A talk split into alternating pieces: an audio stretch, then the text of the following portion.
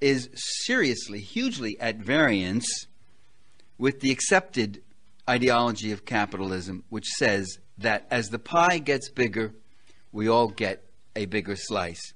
One of those great, one of the great theorists of modern capitalism, um, one of the great minds in the American mainstream media, Rush Limbaugh, said, said, it isn't zero sum, it's more for all of us.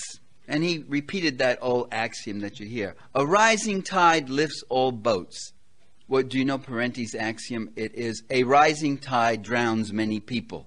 It is zero sum.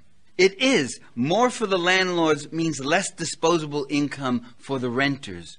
More for the owners means less for the workers. And conversely, the other way around. More for the worker means less for the owner.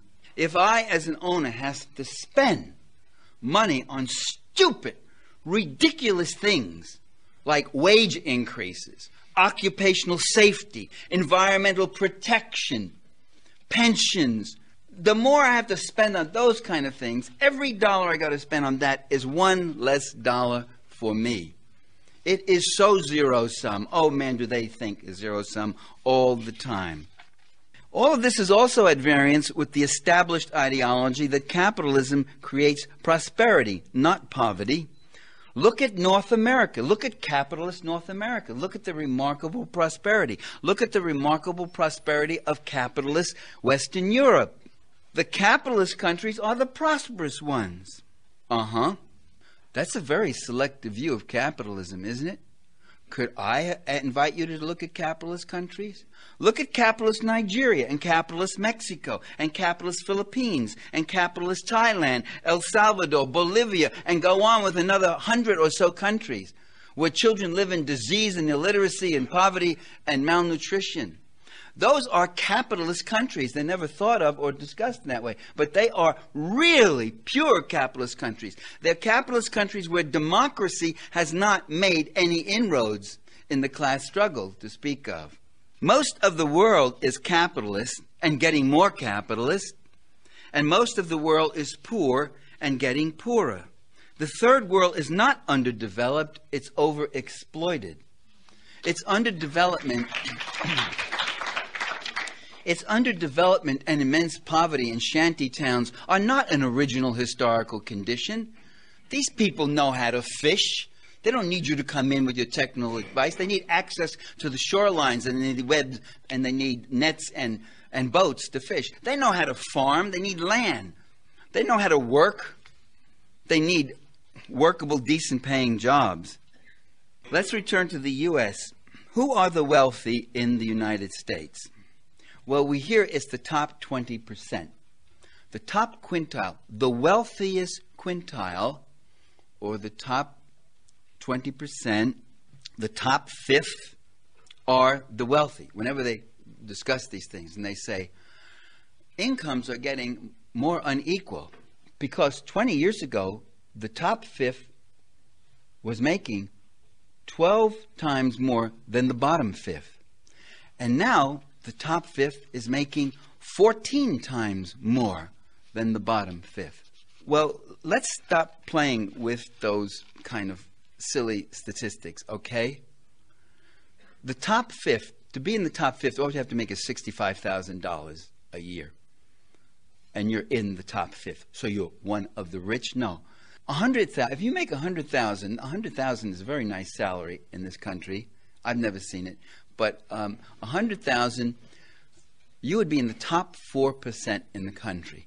But that doesn't make you rich. You're not the rich. You can be snuffed out of your job and people who are making 100K have experienced that. I've also read one place that in the last 20 years, the top 20% increased their income by $27,000 in 20 years.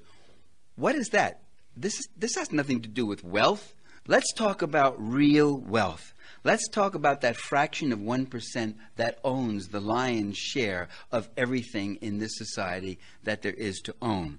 When I talk about wealth, I'm talking about the Morgans and the Mellons and the Murdochs, the Huntingtons, the Harrimans, the Hunts, the Rockefellers and DuPonts, the Bill Gateses and the Warren Buffetts, and the Waltons. Don't forget the Waltons Uh, there's four of them every year when they show America's richest people. There are these four, and each of them got 20 billion each. They're the ones who own Walmart. Walmart, and they and they got so rich with remarkable technological innovations such as working middle-aged women at entry-level wages and working them in, with no overtime working them so they couldn't, can't even afford a, a, place to live. Half of them live out of their vans or double up with their mothers or whatever else, or, or daughters, etc. The spread between the Waltons and the bottom fifth is not 12 to 1 or even 14 to 1. The spread is more like 80,000 to 1. Do the numbers. Okay. now it's at this point, or really much earlier than this point, that we hear someone come in and start to talk about mom and pop capitalism. The small business that somebody starts and he hires some people and they work for him and he creates jobs and they perform service. It's usually done in this nostalgic, sentimental way. The entrepreneurial ethic of going out there with an idea and doing this, and he struggles hard.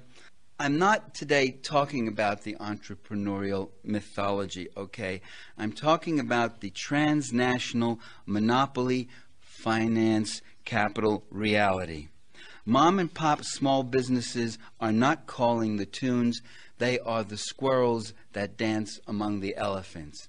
Lenin was right when he said 10 million small businesses count for nothing, a few giant cartels count for everything. What do you mean? Squirrels dancing, by the way, squirrels dancing among elephants have a, a very low life expectancy. And, uh, and, and hundreds of mom and pop businesses get stamped out. Hundreds get stamped out every week. Well, don't they make a modest contribution? No, they don't make a modest contribution. They make a huge contribution. All the net all the net increase in jobs in this economy comes from small and medium sized businesses or from the public sector. All the net increase in jobs. The net increase in new jobs, the net growth, the net growth in jobs after you count for downsizing, outsourcing, layoffing, hiring new people, opening a factory here but closing one there, and all the net increase contributed by corporate America is zero. Zilch. Nada.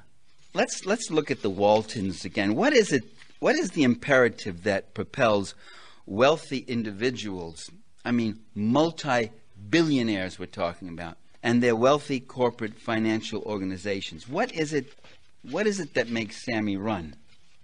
It's the desire, the dedication, nay, even the necessity to accumulate still more wealth.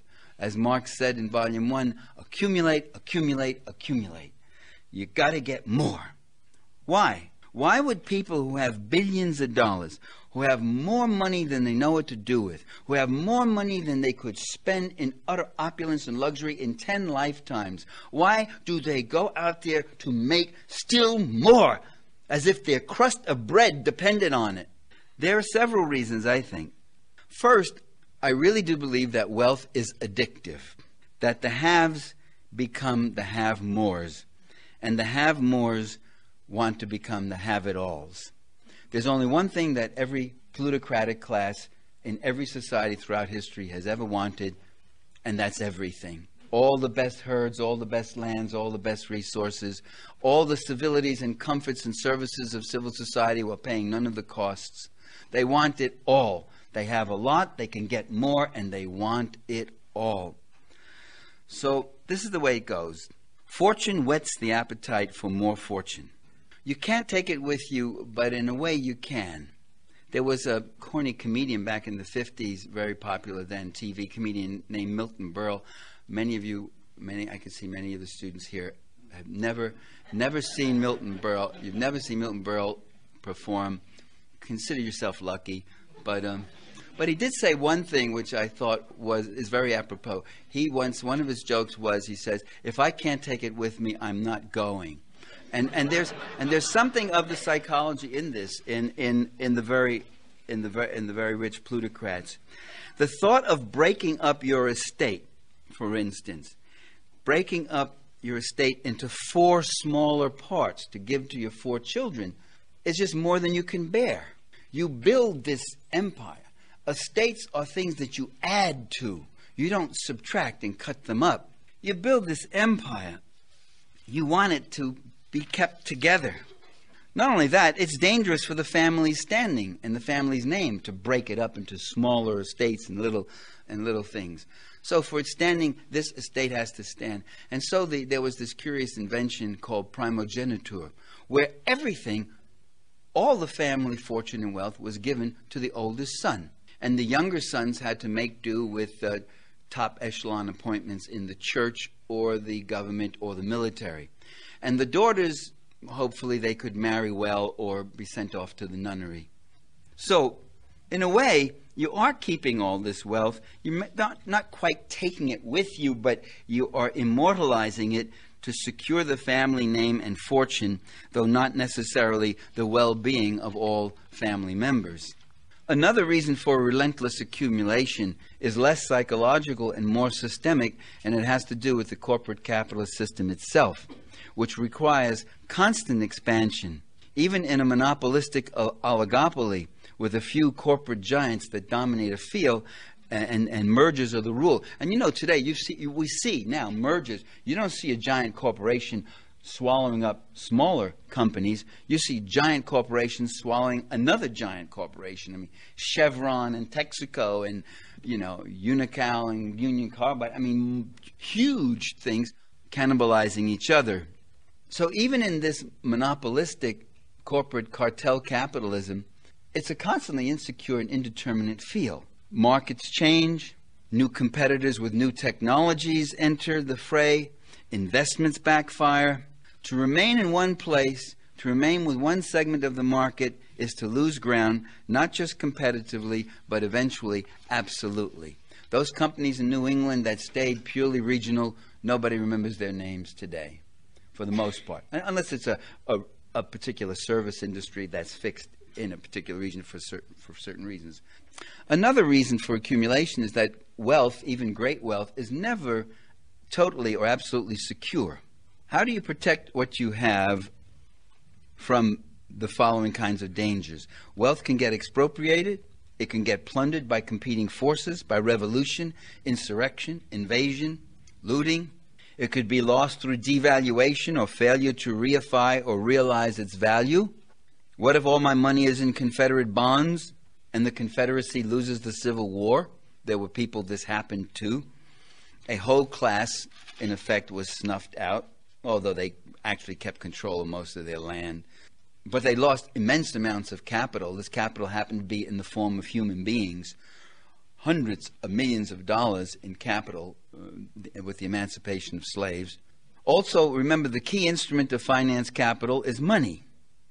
I was taught in school that money is a medium of exchange, and that has a very nice, neutral sounding tone to it. Money can be used for good, it can be used for bad. You can use it to build a hospital or bribe an official or, uh, or, or bomb a village. But money, historically in class society, becomes a means of abstracting and mobilizing and accumulating wealth. It gives fluidity and, and abstraction and mobility to wealth.